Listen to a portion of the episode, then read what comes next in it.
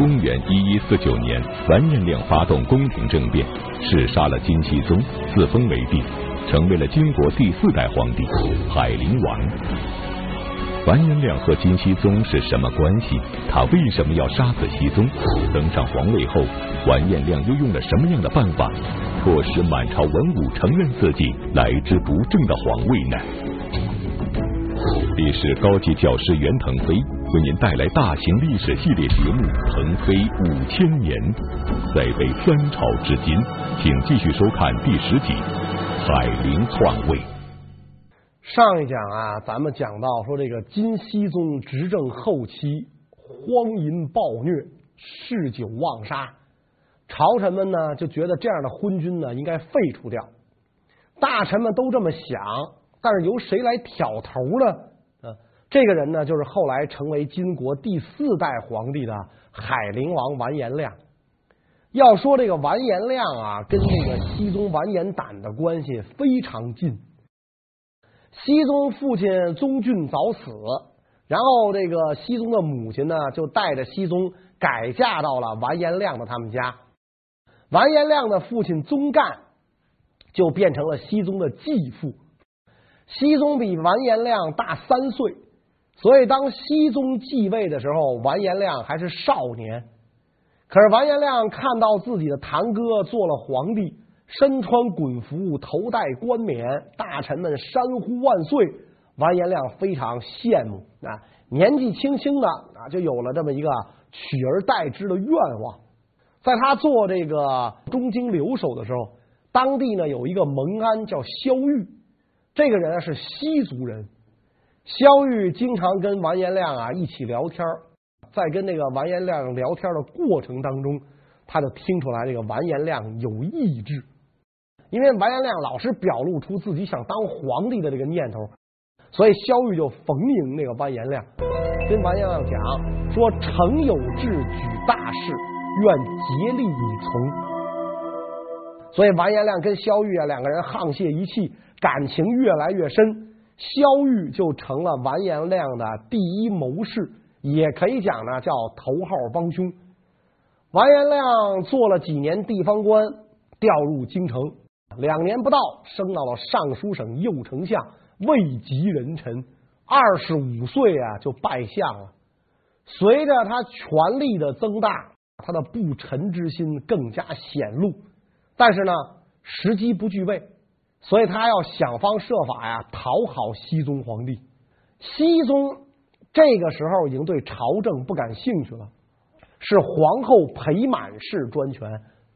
所以完颜亮毫不犹豫的站到了后党一边，跟这个裴满氏啊内外勾结，把持朝政。这时候的完颜亮表现的非常礼贤下士，而且特别简朴，家中只有妻妾三人。衣裘毕露，出门乘轻车，一点都看不出皇上老弟的派头。而且完颜亮呢，对底下的大臣们啊什么都很好，只要他觉得你是他将来用得着的人，他一定折节下交啊，跟你攀交情。包括熙宗皇帝身边的卫士、内监，他都跟这些人攀交情，大家交口称赞。那完颜亮真的是这个贤王啊！所以完颜亮在这个这个。呃，大臣当中啊，在这个这个包括皇宫的卫士啊、内监的这个当中，口碑越来越好，地位越来越高。随着完颜亮的势力不断壮大，再加上西宗皇帝暴虐嗜杀，令满朝文武彻底绝望，这都使得完颜亮谋反的条件日渐成熟。而此时，一件事情的发生，让完颜亮决定立刻杀死金熙宗。那么是什么使促使完颜亮下定决心要铤而走险杀死皇帝呢？上一讲咱们讲过，说熙宗皇帝呢曾经让一个翰林学士给他起草罪己诏。这个翰林学士起草完了诏书之后，熙宗觉得翰林学士侮辱他，就把这个翰林学士给残忍的杀死了。杀完之后他不解气，谁指使他这么干的？我让你给我写罪己诏。啊！结果你借这个诏书拐弯抹角的骂我，这是谁指使他的？当时旁边就有人跟熙宗讲，说这是完颜亮指使的。可能这个人跟完颜亮有仇。按说完颜亮不至于傻的干这事儿，熹宗当时啊，在酒将醒未醒之际，一听就火了。既然这样，把他贬到汴京邢台尚书省，中央的丞相不让他做了。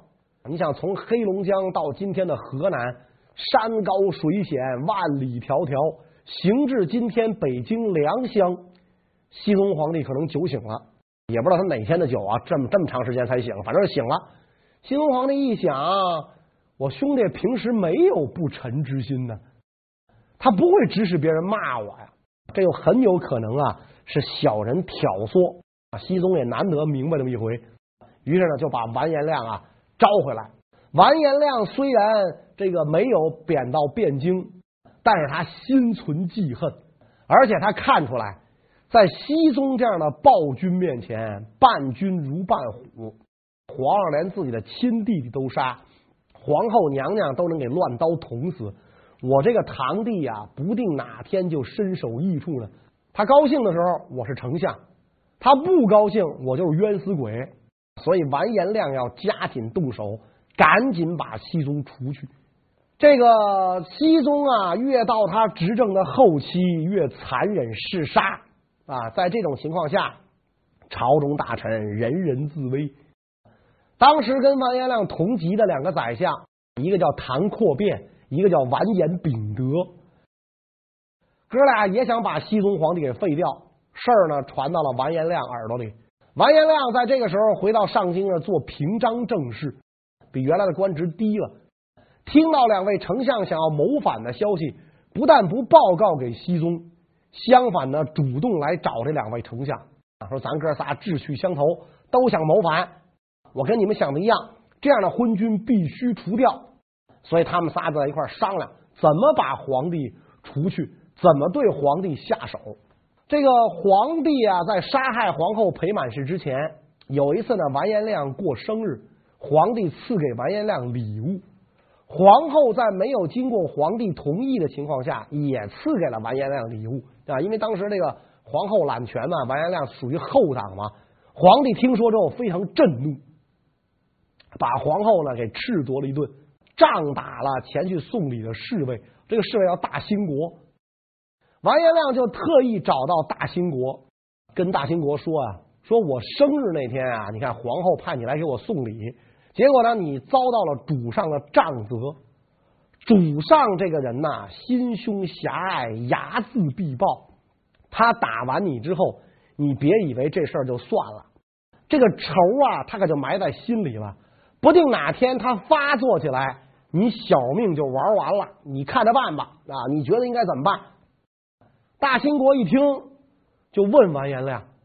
说你们想干嘛？你们想让我怎么办？完颜亮说啊，这暴君不除，社稷不安呐，必须得把暴君除掉。你现在是皇帝身边的侍卫长，你就在他寝宫里面值班，掌握寝宫的钥匙，所以你得帮我们啊！这件事你不帮我们不行。大兴国很痛快，一口就答应下来了，没问题。要不然的话，我早晚也得被金熙宗杀掉。所以干脆我先下手了。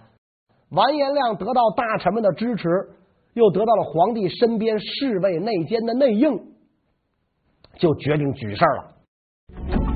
完颜亮勾结丞相，收买侍卫，为弑杀皇帝做好了准备。只等时机一到，就开始实施他弑君篡位的阴谋。那么这时的完颜亮究竟等到了一个怎样的机会？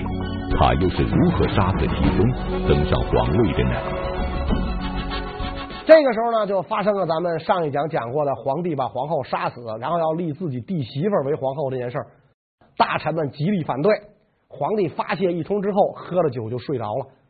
完颜亮一看时机到，皇上已经把能够得罪的人呐，全都得罪了。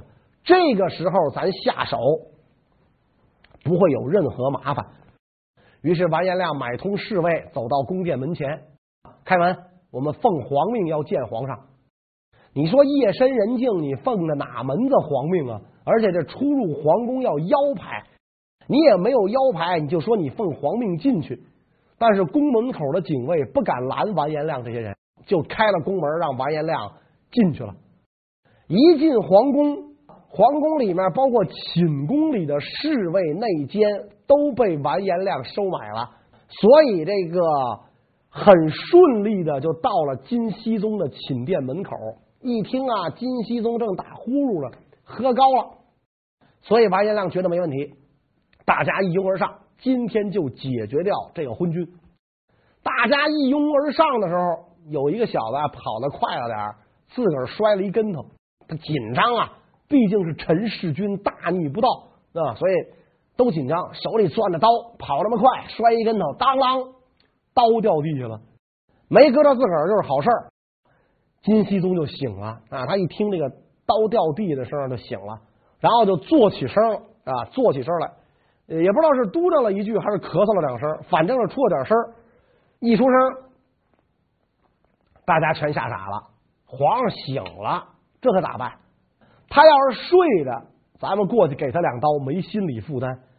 现在他醒了，大家面面相觑，不敢上前。完颜亮这个时候也不敢上去，而被完颜亮收买的一个侍卫叫蒲散忽土，大喊一声：“事已至此，有进无退。”咱们都攥着明晃晃的刀进了皇宫了，这时候皇上要出来一看，咱怎么解释啊？说我来保卫您来了，这不可能啊！是吧？所以事已至此，有进无退，大家上。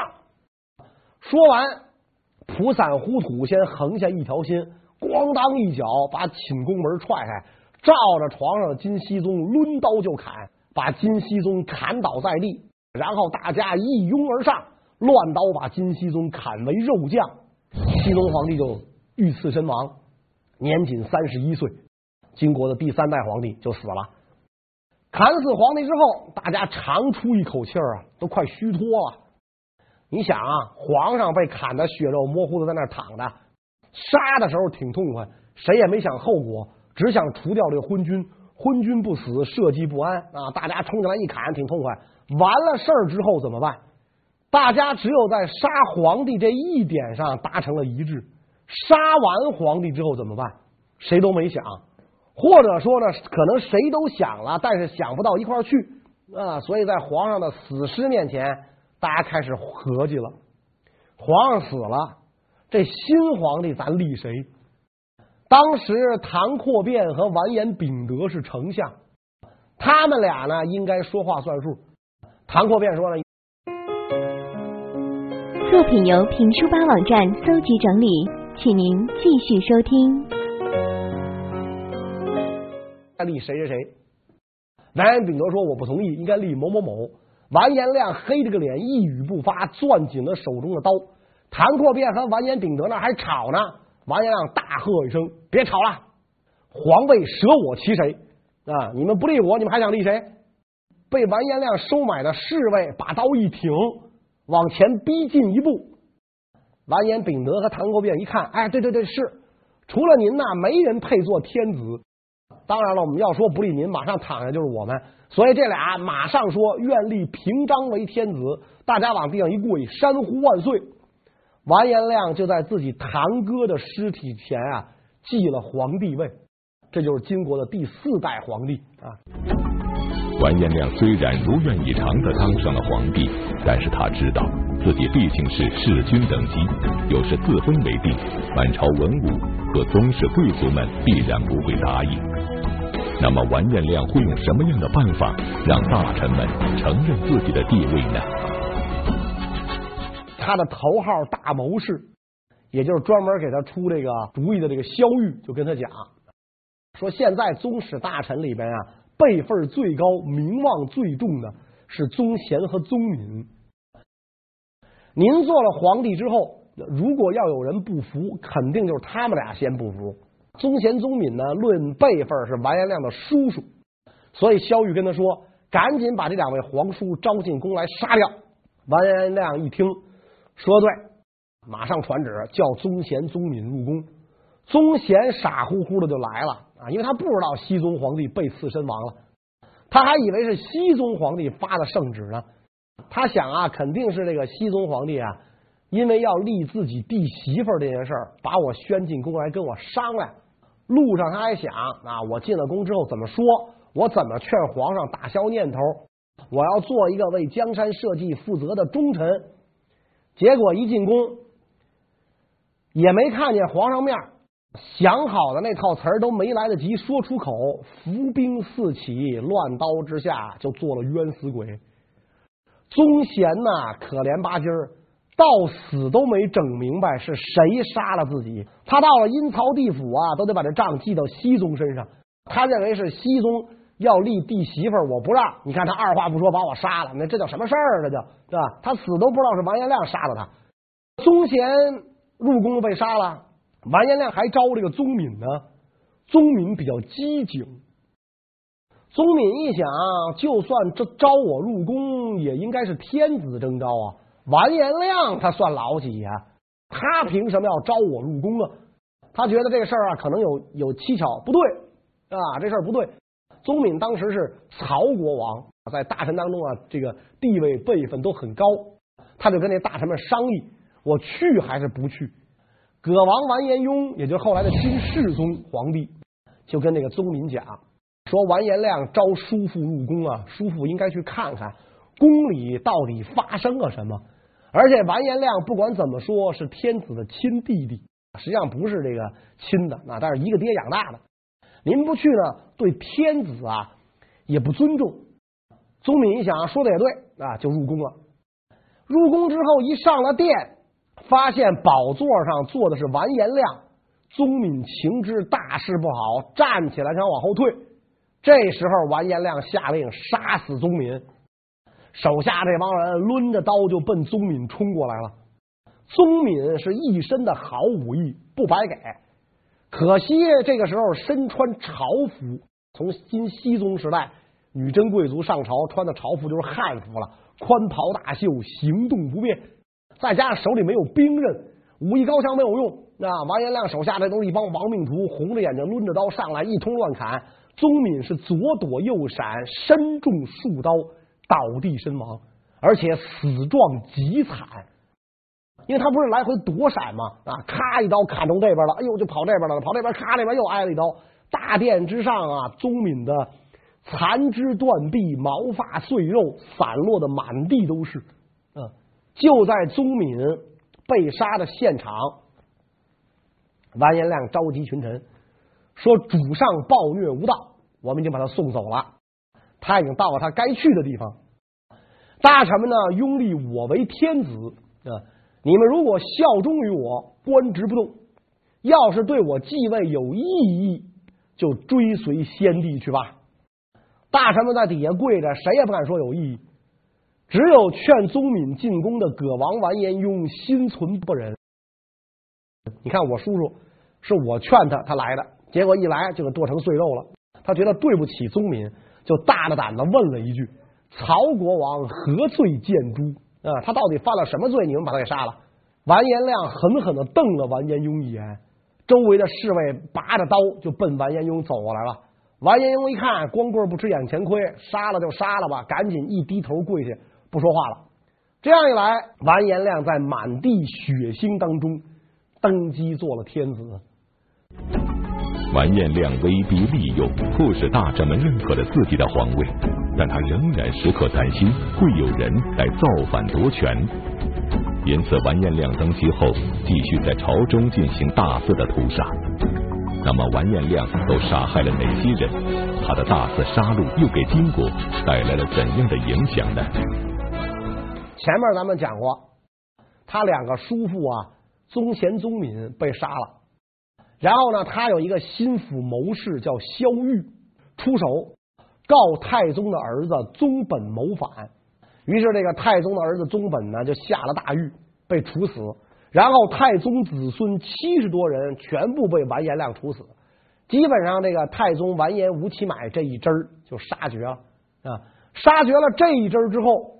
完颜亮呢，就对太祖的子孙们下手啊！太祖子孙过了没多少年，基本上也被杀绝了。太祖子孙被杀绝之后，就开始对太祖、太宗系统以外的这些完颜氏贵族们下手啊！比如拥戴他上台的左右丞相唐阔变和完颜秉德，也都被他杀掉了。经过这样一番屠戮之后，女真政权就出现了一个很大的变化。什么变化呢？契丹人、渤海人、汉人开始大批量的进入到了金朝的中央机构。除了尚书令完颜衮是这个完颜亮亲弟弟之外，他当然得用自己的亲弟弟做尚书令了。剩下的丞相、平章、参知政事、枢密使这样的高官，没有一个姓完颜了。金朝从完颜亮开始改变了国初以来，一直是皇族弄权这种事儿，由皇族以外的家族，甚至包括其他民族的人，开始在这个国家当中啊。呃，进入了领导阶层，而且呢，完颜亮很清楚一点，他拉进朝廷的这帮人，甭说不是完颜，甚至都不是我们女真族，而是渤海人、契丹人、汉人啊，属于被征服民族。现在我让你入朝，官居宰府，你又没有根基，肯定对我感恩戴德。所以，越是女真族以外的大臣，在完颜亮一朝越受到重用，大家都沾沾自喜啊！皇上比前面杀掉那个好，有道明君，因为他只杀完颜，跟我们没关系。完颜都被杀了，我们才有出头之日，所以这皇上好。完颜亮把宗室皇族诸路带进后，启用了大批外族人入朝做官，并赐以高位。在他看来。自己的皇位牢牢在握，可以高枕无忧了。但是令完颜亮万万没有想到的是，这时一个他最亲近、最信任的人，居然谋反叛变。这个人是谁？他为什么要背叛完颜亮呢？完颜亮啊，本来想着啊，我把完颜们杀光，用的呢都是女真族以外的贵族，这些人应该对我忠心耿耿吧。没想到，没想到，他手下头号大谋士萧玉反了。要说这萧玉跟完颜亮的关系啊，那就是诸葛亮跟刘备的关系。没有萧玉的谋划，就没有完颜亮的今天。完颜亮做了皇帝之后，待萧玉很好，位极人臣。在这种情况下，萧玉不知道怎么想的。他可能觉得呀，跟着完颜亮起事儿的这些大臣们都被完颜亮杀掉了，就剩我了。他觉得完颜亮啊，早晚要杀人灭口。凡是当初跟他起事的人都会被杀掉，我肯定是跑不了的。怎么办呢？我先下手吧。问题是萧玉怎么下手呢？萧玉都不是女真人啊，他不能做金国皇帝啊。所以萧玉就想，我不做金国皇帝，我姓萧，我是西族人，大辽贵族的后代。所以我要复兴大辽，立天祚帝的孙子为帝。萧玉就派自己的使者啊，找到当时手握重兵的一位契丹族大将。这个人在西北地区驻防。萧玉的使者见到他之后，说：“这个完颜亮荒淫无道啊，是荒暴之主。大辽中兴正在其时，天祚皇帝的孙子还在，咱们西接大食，光复社稷，跟人家忽悠半天。那人听完之后不动声色。”就问啊，说你们谁是头啊？复兴大辽，你们谁是头？谁主事儿？来人就告诉他啊，这个主事儿的人可了不起啊！啊，皇上身边第一大谋士萧玉，他主事儿。这大将一听说是萧玉啊，那好吧，你让他呀亲笔给我写写封信，我怎么能相信你说是萧玉主事就是萧玉主事呢？如果真是萧丞相，我就跟着反啊！你让他给我来封信。萧玉就真傻乎乎的给人写了封信。你说这事儿哪能见诸文字啊？啊，结果他真给人写了，把自己的想法和盘托出，咱一笔写不出俩萧字，将来光复大辽如何如何？使者使者把这封信给大将送去了。大将看完这封信之后，就跟左右说了：“我跟着谁也不能跟着萧玉这号反复无常的小人。谁让完颜亮当皇上的？就是他萧玉让完颜亮当的皇上。”啊！你看他这信里写的什么？主上荒淫暴虐，荒淫暴虐，你立他当皇上？你当初怎么说他天纵圣明啊？这才几年啊，他就荒淫暴虐了。然后你还给我来信，唆使我一块造反。所以这位契丹大将把这封信快马送往京师，给完颜亮看。这就是你手下第一号大谋士干的好事，勾结我造反，您瞅瞅吧。完颜亮一直认为，如果没有萧玉的辅佐，自己不可能坐上皇位，因此他对萧玉绝对信任。但是萧玉的亲笔反书就摆在眼前，事已至此，完颜亮又会如何处置萧玉呢？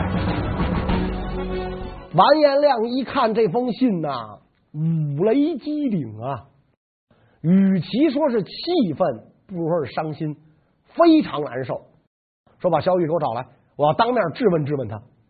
找来萧玉之后，完颜亮就问萧玉：“你为什么谋反啊？”萧玉知道事情已经啊泄露了，不承认也没用，躲是躲不过去了。所以萧玉就回答说：“陛下和唐阔变还有我，咱们约定同同生共死。结果呢，那些人都被陛下杀掉了。我一看这事儿早晚要落在我身上，所以我要先下手为强。”必须把你杀掉。皇上一看，行，你真够诚实的。那到这份上，你还嘴硬呢？你还说你必须把我杀掉？皇上动了感情了啊，哭了。啊，这完颜亮少有的这个动感情，哭了。说咱俩的交情你还不知道吗？你跟那些人不一样啊，你从来都对我忠心耿耿，没有害我之心。我怎么可能害你呢？啊，你这防卫过当啊！你这属于是吧？我还没说杀你呢，你这防卫过当啊！萧玉一看皇上哭，萧玉也哭了。这时候可能也后悔了，但是这后悔没用啊，因为这事儿你你你没法问皇上是吧？你说这你我觉得皇上想杀我，但我怎么问呢？啊，我问皇上来，哎，皇上最近您是想杀我吗？您要想杀我，我先动手杀了您。你没法这么问呢。我就是觉得他想杀我。所以我就造反，没想到皇上他没有想杀我的意思。你看这事儿搞得误会了。皇上说呀，这个萧玉啊，我要想动手杀你，我早杀你了。你亲戚都在京城，我能允许你这么安安然吗？所以现在一看那个萧玉后悔了，皇上就跟萧玉讲啊，说现在你也可以不死，只要你悔个罪，你就可以不死。萧玉到这个时候心一横，就豁出去了啊。陛下待我恩重如山，你对我这么好，但是呢，我还造反，实在是该遭天谴。既然啊事已至此，你也不用饶了我，你干脆把我绞死啊，就别砍头。你对我好点的话，把我绞死，给我留个全尸。然后呢，您拿我当个反面典型，告诫其他大臣不要再觊觎皇位。萧玉呢就被勒死了。由此我们可以看到，完颜亮时代啊，君臣之间已经完全没有了当年太祖、太宗时期靠人格魅力感召大臣的这种风格了，变成什么呢？就靠阴谋和屠刀来巩固自己的江山啊！所以大家认为啊，完颜亮在中国历史上是一个少见的暴君。完颜亮暴是暴，未必没有作为。